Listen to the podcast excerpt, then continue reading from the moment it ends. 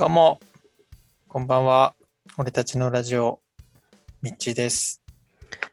吉川です。第105回ということで、えっ、と、よろしくお願いいたします。お願いします。え、なんか広瀬すずみたいな髪型してるじゃん、ミッチ。あのー、海町ダイアリーね。海町ダイアリーでサッカーしてる時の広瀬すずね。いや、誰が広瀬すずや？と、なんだっけ、増田岡田ね。あれ？違う、なんだっけ、方増田岡田点じゃない。ガラガラ？なんだっけ、点ガラガラ？あのー、増田岡田みたいな名前のさ、兄弟いたじゃん。あのー、なんて言うんでしょエジナーニャね。ソテジナーニャの兄弟が広瀬すずを好きだったよね。エジナーニャじゃないだろ。それは山上兄弟でしょ。前田前田ね。前田前田か。エジナーニャは手品する、あの、兄弟、山上兄弟。ああ、耳が大きくなっちゃうやつか。そして、マギー・シンジ・シローね。ああ、そうか。ナポレオンズね。というわけで。えー今日はあのーい。最近読んだ本、えー見えているパチリ、対談と随想、畠山直也プラス大竹明子、出来事と写真その後っていう本を紹介したいと思います。えーこの本はですね、あの写真家の畠山直也さんと、えっ、と、文筆家の大竹明子さんの対談プラス、えーっとね、プラス、これは何かに、何かに書いた、えー畠山さんの文章が、まあ、最後に載ってるんですね。追想心の陸前高田というもの。で、うんえー僕が今日紹介したいのは、その中の、その話の中に登場する、えー上位の倫理っていう、えー概念についてです。でえっ、と、ちょっと詳しくね、喋りすぎてしまうと、ちょっと本のネタバレみたいになってしまうので、この後の話を読んあ聞いて興味を持った人は、ぜひ、えー本を買って読んでください。で、えっ、と、その上位の倫理っていうのが、何の話かって、何の話だと思いますか？ミッチーさん。上位の倫理？はい。あれでしょ？あの、外国の、あの、外国をこう、よりリスペクトしていくっていう、あの、尊皇上位運動の上位から来てる。まあ、違うんですけれども、えっ、と、これはですね、あの、はい東日本大震災が、えー起こった頃から、まあ、政治とかマスメディアとか、マスメディアとか、日常会話とか、なんか、言葉遣いっていうものにみんながめちゃくちゃ気をつけるようになって、なんかこう、いわゆる炎上みたいなものっていうのを、すごくこう、みんなが恐れている。うんそれを注意深く避けようとしているっていうような空気感っていうものが、こう、日本を覆い尽くしているんじゃないかみたいな、そんなようなことが、まあ、書かれていて、で、それが、まあ、その多分 SNS の発達とかっていうこともあったと思うんですけど、まあ、畠山さんが書いてるのは、その東日本大震災っていうのが、それがなんかより加速させる一つの大きなきっかけだったんじゃないかっていうようなことを書いています。うん。で、まあなんでかっていうと、その震災の時って、そのまあ信じられないような大きな規模で、その時に結構まあいろんな人が何かこう、頭に思い浮かんだことをそのままポンと言ったりとか、うん。でそれがまあ、それが相手を傷つけることになったりとか、あとはその善意と思ってやったものが、まあ、結果的には迷惑になってしまったりみたいなことっていうのがすごくあって、で、その頃にすごくその人々がそういった行動に対する至らなさみたいなものを反省したり恥じたりしてのコメントっていうのをうん。たくさんしていたと。で、それっていうのが、まあ、そういう至らないことっていうのは別にこれまでも私たちは生活の中に普通にあって暮らしの一場面だったはずだったんだけど、まあ震災みたいな、こう、人のちょっとしたミスとか、何か発言とかがそのまま、まあ心の傷にもなり得るし、それこそ人の生死にも関わるようなことに、まあ、直結するようなことだったり、あとはその災害復興支援っていう観点から言えば、なんかできるだけ速いスピードでうん。こう正解を出し続けないといけないみたいな、そういう緊張感がある中で、えーえーそういったまあ、なんていうんですかね、自分の行動の元になっている考えみたいなものが大丈夫なのかどうかっていう風なそういう資料深さみたいなものっていうのをうん。えーみんながまあすごく強く思う。で大切にな考えるようになって、うん。慎重に言葉を選ぶようになったと。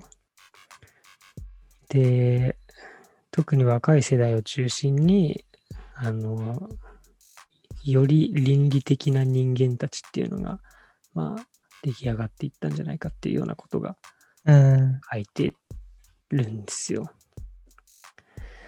で、まあそれがどういう風になっていくかっていうと、うーん、つまりその炎上を恐れたりとか、この人、全くあの人は何も分かってないなとか、何考えてんだろうねとかっていう風に言われないための行動を、まあ、考えていくっていう時間が増えていくと、なんか結果的にその何かのモチベーションみたいなものとか、まあ善意ある行動みたいなものすらも躊躇されたりとか、保留になったりとかっていう風にしていって、で、人間は傍から見たら何も行動していない倫理的なだけの存在に変化していくんじゃないかっていう。ことがまあ書いてあったんですよ。なるほど。もう、この畠山さんの指摘が、なんか素晴らしいなと思って、そうね。観察感がすごいか。この時代のみんなのなんか、こう、傾向というか、うん。人々のこう、を覆う空気感みたいなものをすごく的確にやっぱ捉えてるなっていうのをすごく感じて、なんかネットとかだとさ、なんたら警察みたいに言われたりとかさ、してさ、結構そういう厳しくチェックする皆さんのことだったりとか、で やっぱりそれをまあ恐れてね、こううん。何も言わなくなっていったりとかっていうのがやっぱあるなと。で、自分自身振り返ってもね、本当にちょっとしたこの言い方はなんか危ないからやめとこうみたいなことは思うし、あとは、それこそね、最近思ったのは、その結婚式のスピーチ。うん。あの、友達の結婚式に行ったんだけど、こう、その友達の恩師の大学教授みたいな人がさ、うんやっぱり。さ、こう、話すじゃん。うん。あの、学生時代の川崎くんは、みたいな。うん。すごく行動力があって、で、あの、才能あふれる、えー若者で、みたいな。みんなにも信頼されていて、みたいなさ、そういう褒めちぎるパートあるじゃん。うん。その中でさ、例えば、これはマジマジでそういった話が実際あったって話じゃないけど、例えば、やっぱり川崎くんは、あの、顔もすごく整っていて、かっこよくてね、とかって、ちょっとでも言ってしまったらね、もしね、うん。もし言ってしまったら、もうその場にいる全員が、もう、の、なんていうか、サイレンが鳴り響いてさ、大丈夫かこれ。このコメント大丈夫かみたいな。ヒヤヒヤするよね。めちゃくちゃルッキズムだけど大丈夫かみたいな、っていうのをなんか自分もあるし、なんかみんなもそうなんじゃないかなっていう。確かに。うん。いや、めちゃくちゃあるよね。そうなんか、マジで地雷が張り巡らされすぎて、なんかね、ミッションインポッシブル状態。なんかツイッターでさ、一言言うみたいなのもさ、結構考えたりするもん。そう。いやー、そうなんですよね。なんか、気づいたら自分もそうなってるっていうか、うん。あの気をつける側だけじゃなくて、自分の中にもなんかめちゃくちゃ厳しい規範が出来上がっちゃってて、あ気づくと自分も指摘したくなってる側になってるっていうか、あ、そうねみ。たいな恐ろしさがあるなって、その結婚式のね、スピーチを聞いてるときに思ったんですよ。うん、まあ、なんかいい、いい面ももちろんあるとは思うけど、なんかこう常識が更新されていくっていうかさ、うん。まあでもなんか、どうなんだろうね。それが普通になっちゃえば、あんまりそう思わなくなっていったりするのかな。なんか上位の、上位の倫理観が、もう普通の倫理観になっちゃうみたいそうだね。な。でも、でもこの前、なんか、あの、電車のホームで、なんか結構女性が、なんかちょっと苦しそうにしてて、お腹を押さえながら、でなんか結構、すすごいね、なんかこう、天を仰いだり、なんかこう、抱え、お腹を抱えて、こうし、なんか、あの、ベンチに座ってたんだけど、うん。すごいこう、なんか前に、前かがみになったりとかして、うん。大丈夫かなって、なんかちょちょっと離、2メートルぐらい離れたところでうん。見てたんだけど、でもなんか、その女性が、なんかさ、まあなんか、なんだろう。多分、なんかちょっと前の、ちょっと前のっていうか、中学生ぐらいの俺だったら、うん。なんか何もさ、その知らないとき、なんだうん。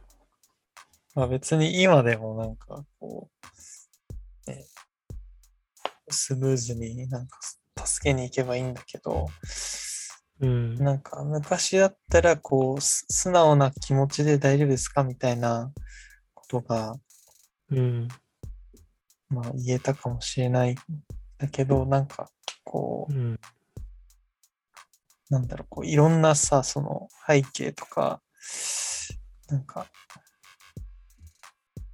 こう、もし、もしなんか演技だったらどうしようみたいなとか、そういういろんな背景を、なんかこう、想像し、まあそれはちょっとなんか、俺の勇気みたいな問題もあるけど、うん。なんか一概にこう、素直に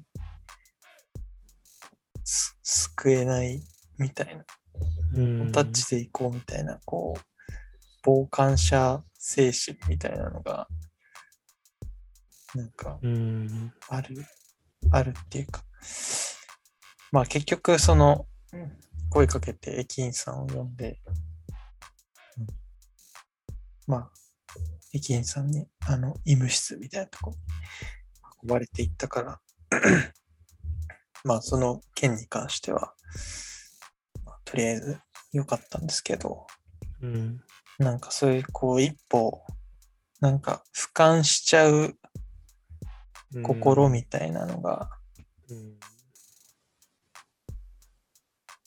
なんかこう、なんていうか、自分無関係であろうとする感じみたいなのって、なんかちょっと近い、近いのかなって今うん。確かに思い。ました。そうなんだよね。なんか、そう。その、まあ、この畠山さんの文章の中でもね、えっ、と、やむにやまれず行うとか、体が一人でに動いちゃうとか、うん。後先考えずに始めちゃうとか、なんか、そういうことを、倫理っていうものが、なんか止めるように作用してるんだとしたら、それは倫理的に言って間違ってるんじゃないかっていうふうに書いてるんだよね。いや、そうなんいや、本当にそうなんだよなと思って。確かに。いや、そこの、その辺のなんか判断が、瞬発力、瞬発的にできるようになると、いいんだろうな。うん。なんか本当は考えなくてもいいことまで考えてしまっているというか、うん。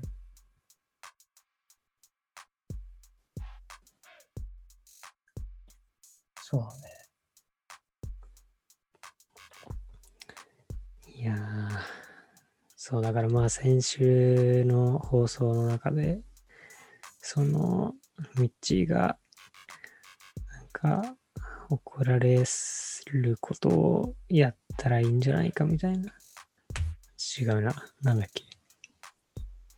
怒られるか怒られないかぐらいのことをた方がああ、そうそうそう。まあ、ある種だからそのマニュアル通りに何かを実行するっていうことも、こう、なんだろう、自分の主体性じゃないところにあうんるわけじゃん。行動の原因っていうのが。はいなんか、それって、まあ、もしそれが何かを招いたとしてもさ、マニュアルが悪いことになるっていうか、うん。っていうふうに、まあ、もうなりうるけど、うん。でもなんかマニュアルだだけで全部がさ、対応できるわけじゃないわけじゃん。うん。逆に言えば。っていうふうになっていくと、うん、確かに。そうね。いいね。なんか、この前、はい。あのー街は誰のもののさ、前ラジオでも紹介した、あのーグラフィックデザイナーの安部浩太さんっていう人がはい監。督した映画の、えー映画の、まあ、はい、上映会が鳥取でのジグシアターっていうちっちゃな映画館であって、それのなんかアフタートークの配信があったんですけど、はいはい。じゃあそのジグシアターのオーナーの人と、安倍さんと、汽水空港の森さんはい。と、あとなんかブラジルの文化とかにちょっと詳しいおじさん、ちょっと名前忘れちゃったんですけど、うん。なんか4人で話すみたいなやつをちょっと見てて、なんか、結構その、ブラジルの、ブラジルに、ブラジルのなん、なんていうかこう、日本とは違う、なんだろう、こう、なんか精神性みたいな話とかしてて、うん。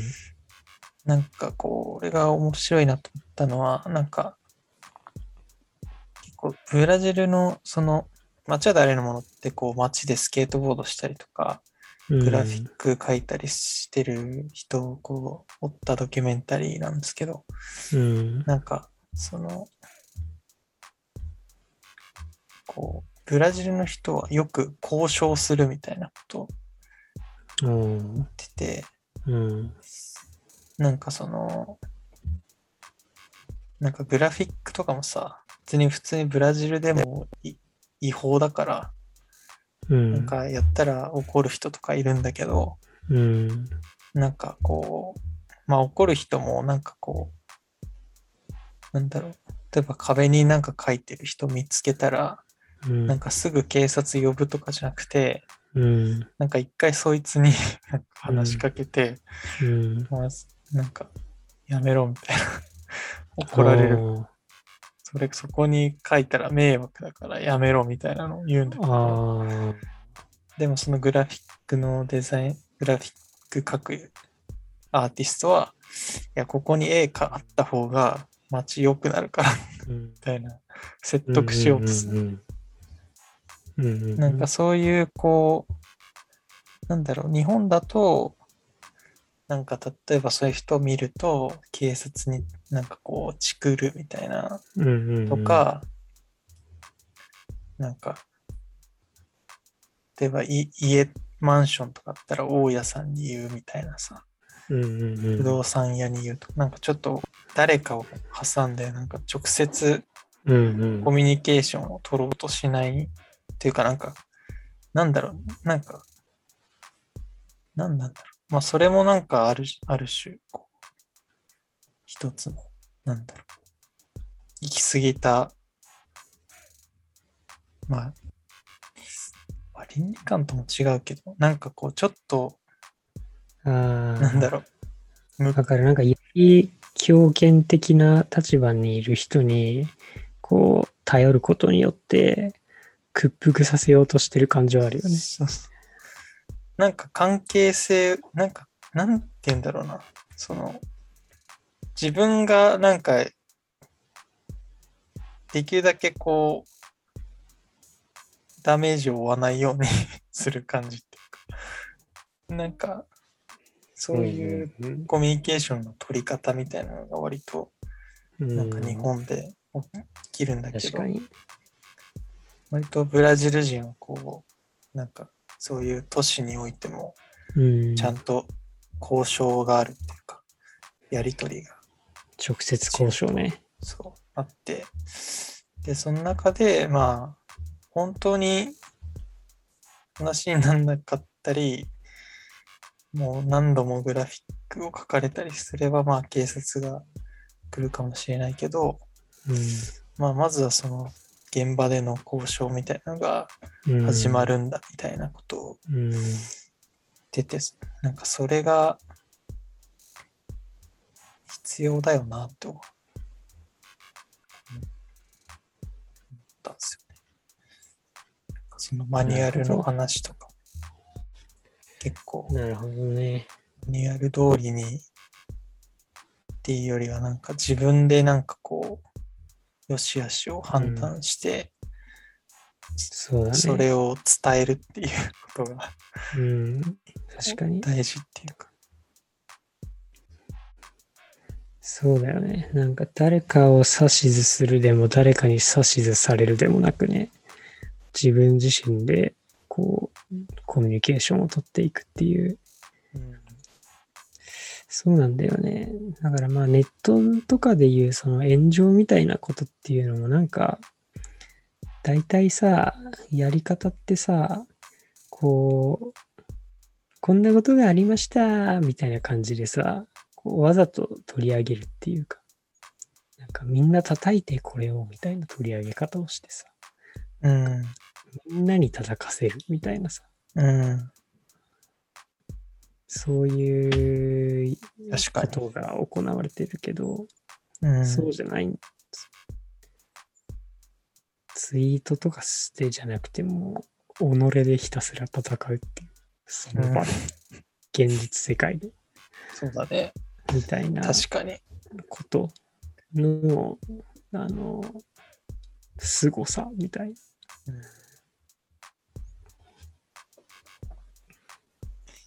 確かになんか吊るし上げみたいなの多いからな。ねえ、ネットだと。そうだよ、本当に。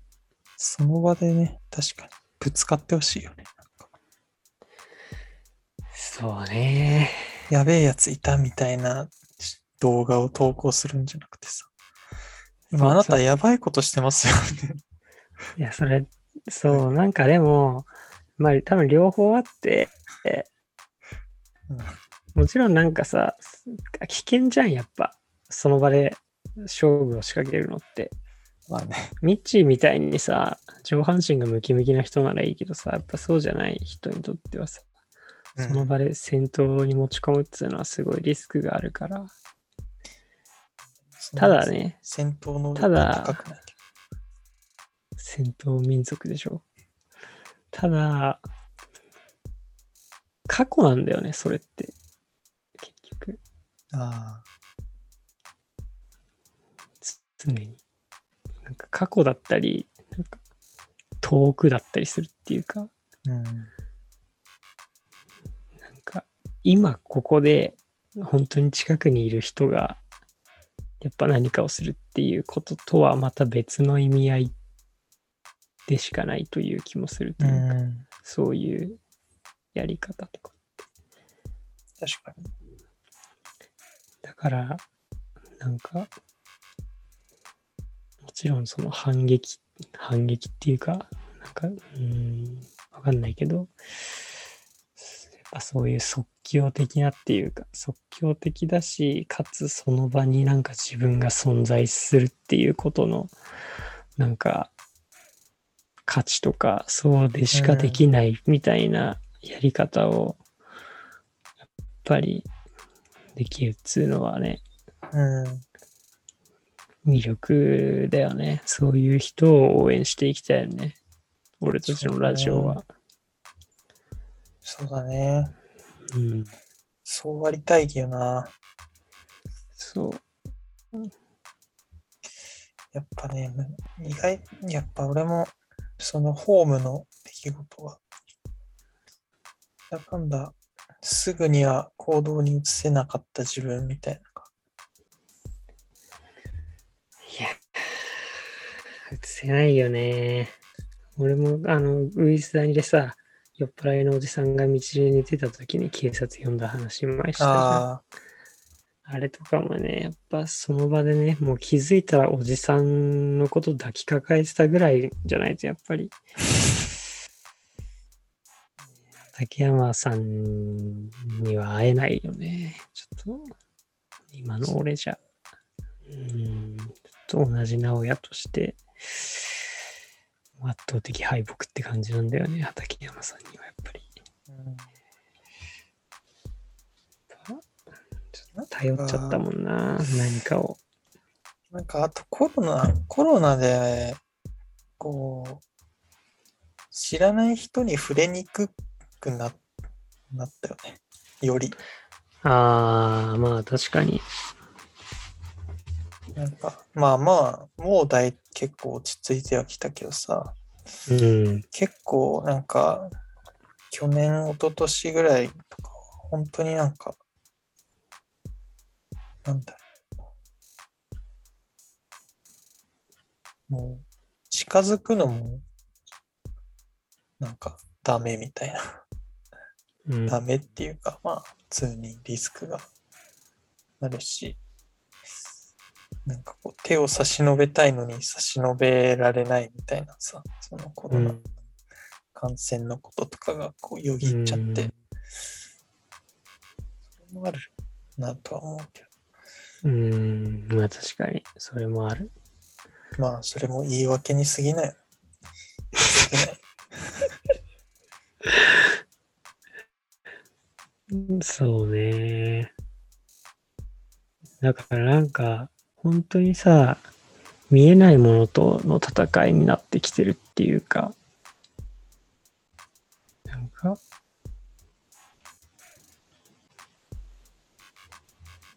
見えないじゃん。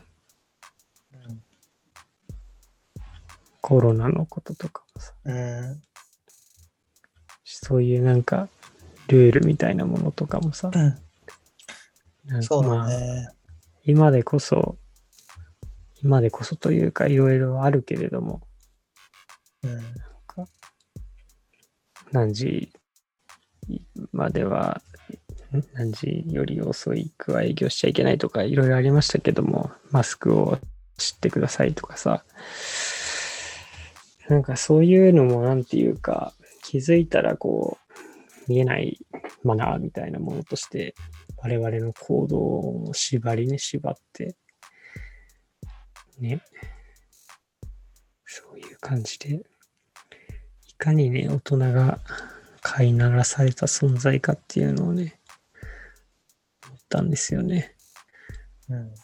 先日ね、あの、飲み会でさ、うあん。の、会社の上司が子供連れてきててさ、うん。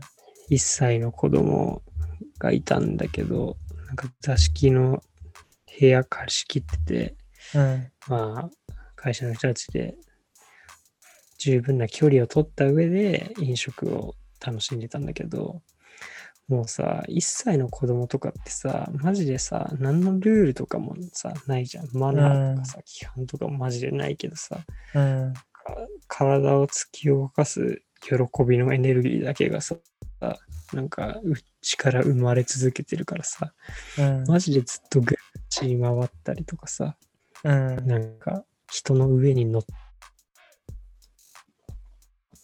なんかコップをスマホの上に置いたりとかさ、なんていうかそういう普通はしないみたいな普通が全部取っ払われて、うんなんか空間がなんだろう、素材と大きさ以外の意味を全て失ってるっていうか、なんかそういう感じがめちゃくちゃ良かったんだよね、あ個人的には。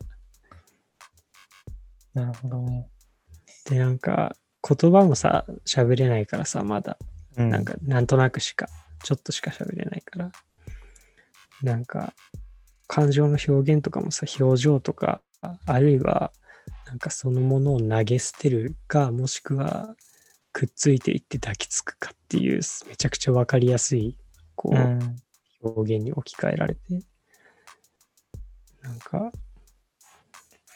みんなめっちゃ、まあもちろんその親はね、目離せないから大変だけど、その場にいたね、会社の人とか、まあ俺含めみんな超ハッピーだったし、もう人間は言葉を捨てた方がいいんじゃないかなって思いました。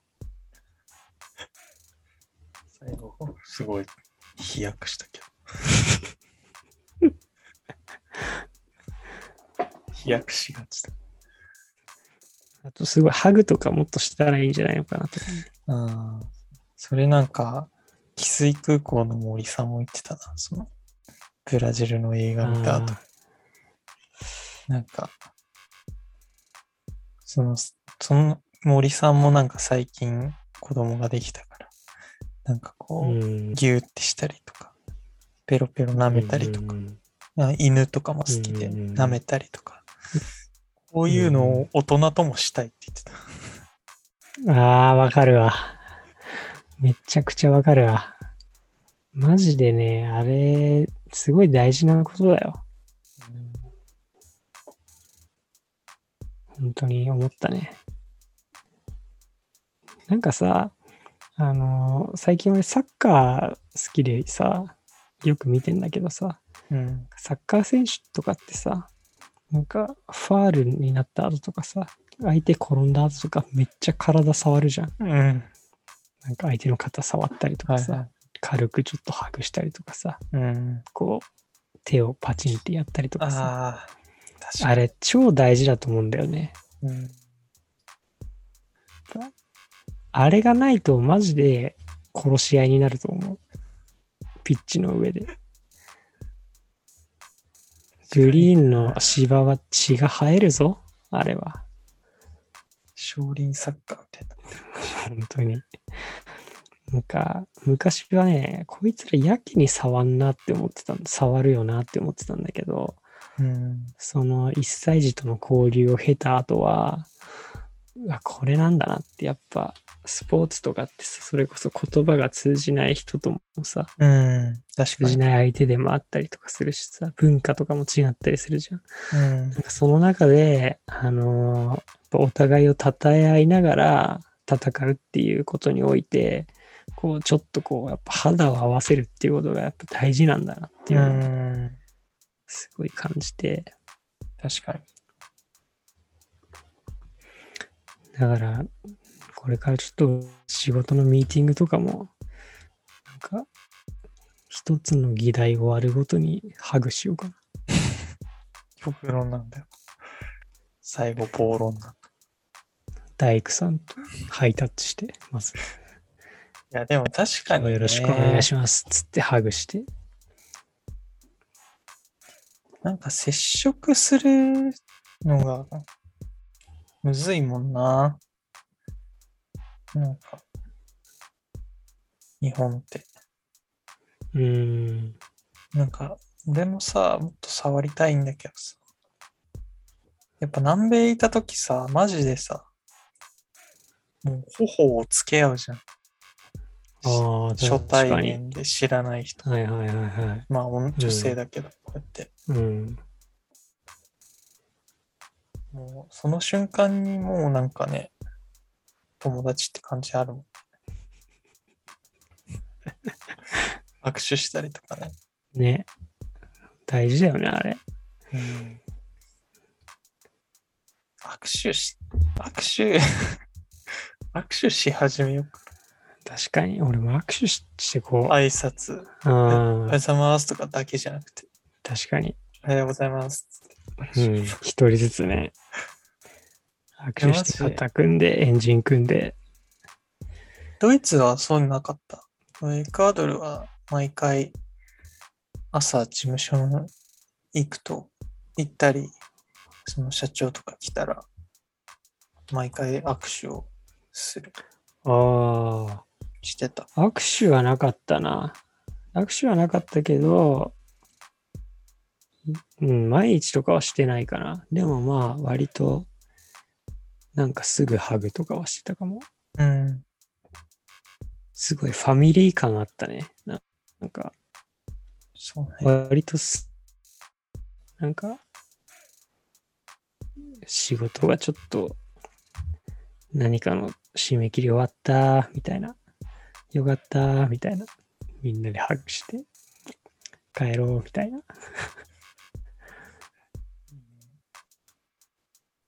ハグして。確かに。ハグすんのもはず、はずいもんな。てか、あ女の子のさ、こう、触れらんないもんね。女性とか特に。あ、ああ、なんかね、なんでもさ、普通にめちゃめちゃ知ってたでしょ。俺、ベルリンとかでめちゃくちゃししまくってたけどね。ハグ、ま、しまくってた。あ、ハグ。ハグ。いや、向こうの。人って全く何のなんかそこに対する嫌悪感も、まあ本当は、この、あなんか、吉川ちょっと、こいつ風呂入ってなさそうだなとか思われてたかもしれないけど、誰も嫌悪感を示さずにね、俺とハグをしてくれたよ、みんな。いや、そうだ、そう。ない。いうんや、だから日本においてね。日本におい日て、本だとね、ハグしないもんね。なんかハグどころかさ、肌触れるのも、もう、なんか、肌触れたらもう、あ、すいません、みたいな感じじゃない？すいません、すいません、なんか、神聖化されすぎてるよね。我々のスキンがね。なんか、肩とスかキンゴッドね組んだりさ、死体組んだり。確かに。どんまいどんまいみたいなさ、うん、もう一本、もう一本。次々。うん。それもできない。できないね。で、なんか、こう、触ろうとするとなんか、ちょっと、ぎこちなくなっちゃってさ、なんか、意識してる人みたいになって、ちょっとキモいと思われるみたいなさ、まあ、キモいからしょうがないんだけどね、それは。でも確かになんか、なんかおかしなことになってるっていうか、非接触人類。ああ、そうだな。ちょっとやってみようかな。なんかそういう人なんだっていうことでいけばなんかいけるんじゃないか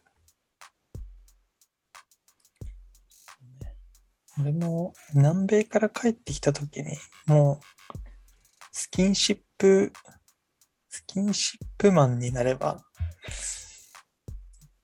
として帰ってくればよかった。だなな。。スキンシップマスターね。うん、スキンシップマスターめちゃくちゃ気持ち悪いな。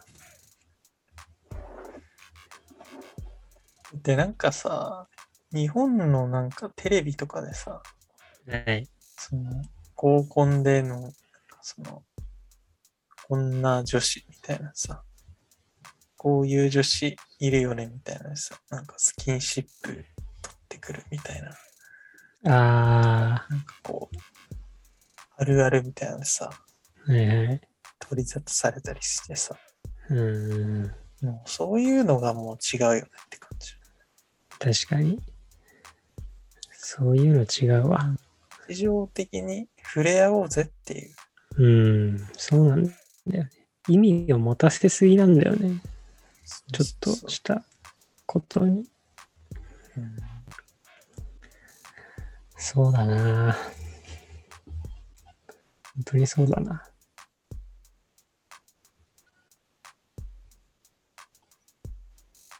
そうしよう。じゃあ、今年の目標、あと、えー、残り半年となりましたが、2022年はスキンシップマスター。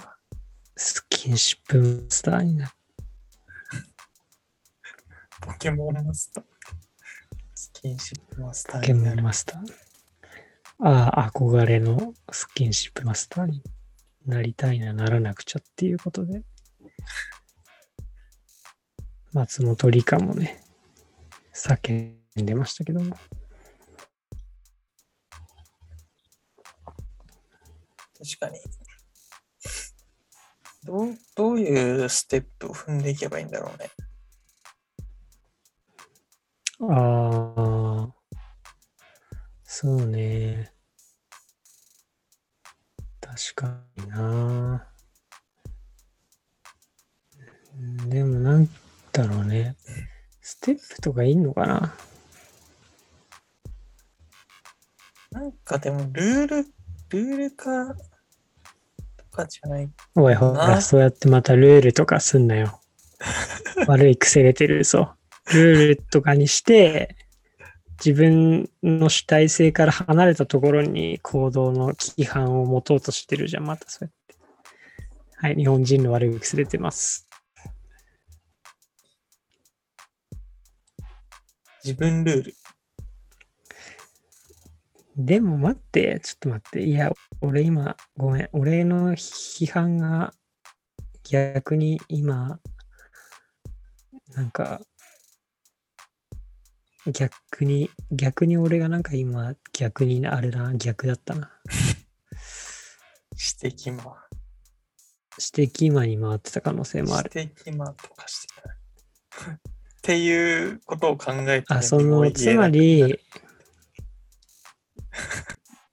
つまり、え、そういうこと？その、日本人的な、こう、規範みたいなものとか、こう、大衆による暗黙の了解みたいなものを利用して身体的なコミュニケーションを活発化させていくってこと？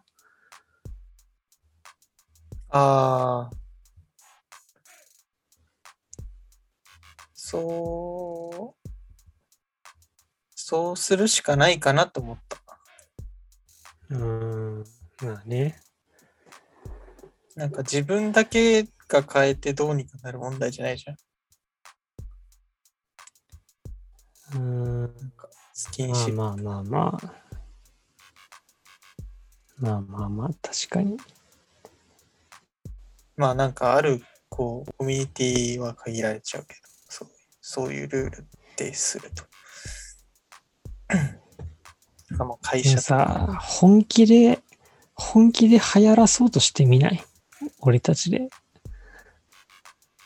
このポッドキャスト初で、日本中をハグの愛で包み込むキャンペーン？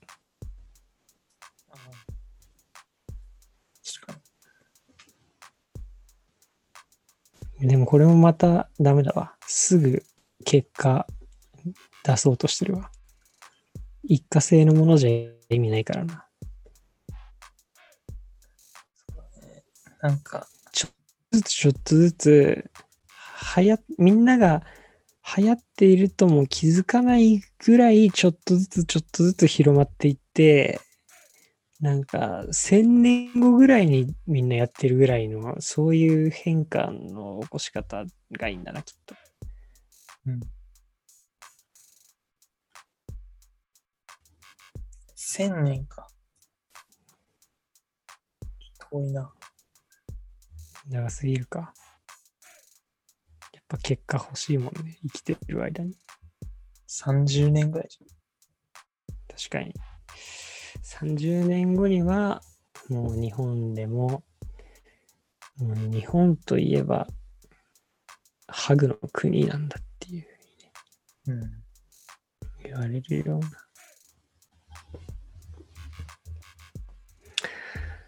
そうだね。ちょっとそういうふうにししていこう。なんか、うん。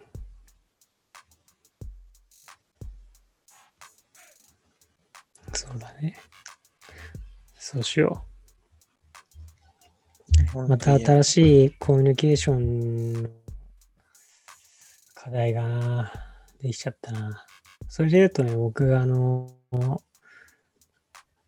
エレベーターではないんだけど、うんあ、エレベーターで言ったわ。おやすみなさい、一回。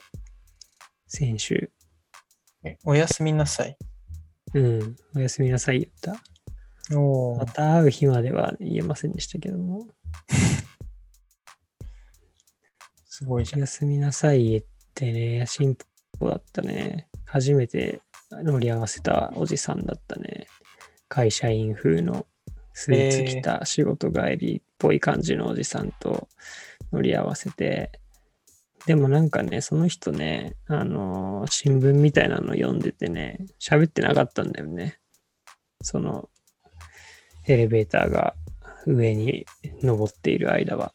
なんだけど、降りるときにね、ちょっと俺の方をね、向いてね、少しこう、頭を下げてくれたからね、俺はすかさずそこで、あ、おやすみなさいって言ったらね、そのおじさんもね、全然それにこう、びっくりせずにね、自然にね、あ、おやすみなさいって言ってね、降りてってうんね、はあ俺たちはファミリーなんだなっていうね、一つ屋根の下に住む。そう。一つ陸屋根の下に住む。かっこ、鉄筋コンクリート像っていう。めっちゃいいじゃん。よかったね。そうなんだよ。そうそうそう。進歩した。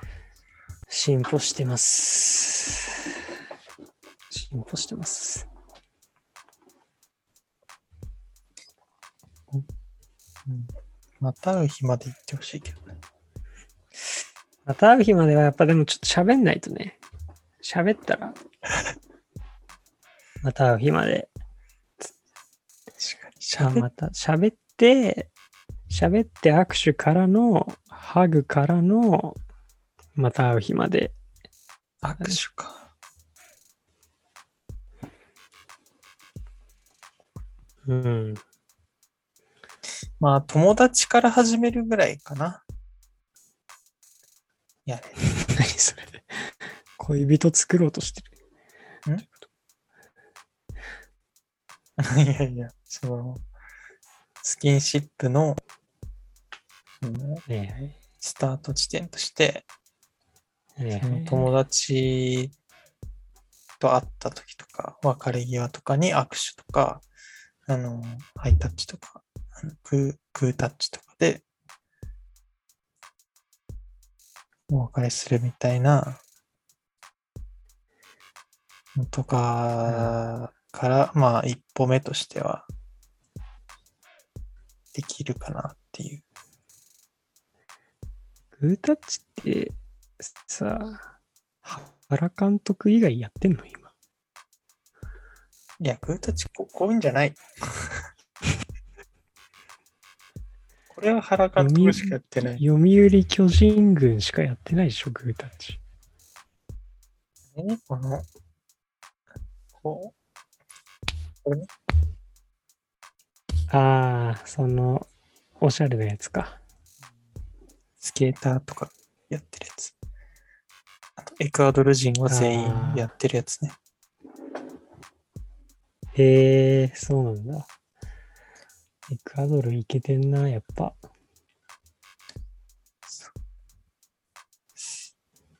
そういうのをね、できるだけ、できるだけ輪を広げていくっていう。そうっすね。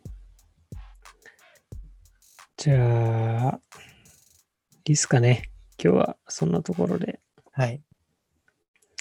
えーというわけで、いかがだったでしょうか。俺たちのラジオ第105回の放送でございました。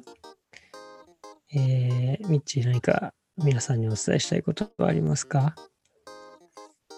えー、じゃあ告知です。はい。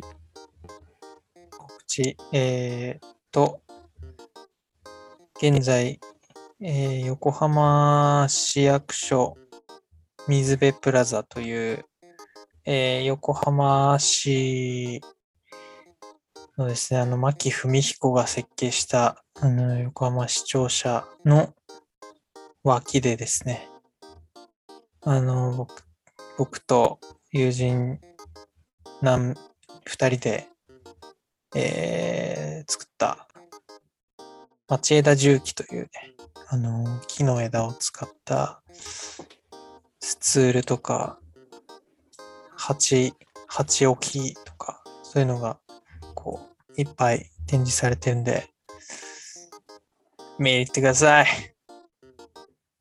えー、言ってください。ありがとうございました。おもろい感じなんで、ありがとうございます。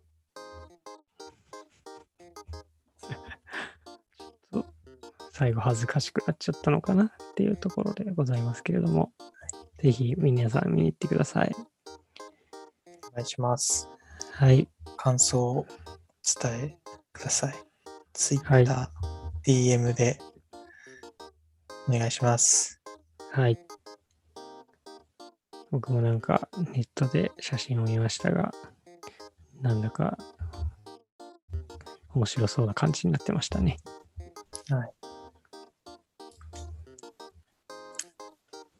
実物を見てほしいです。はい。以上じゃあです。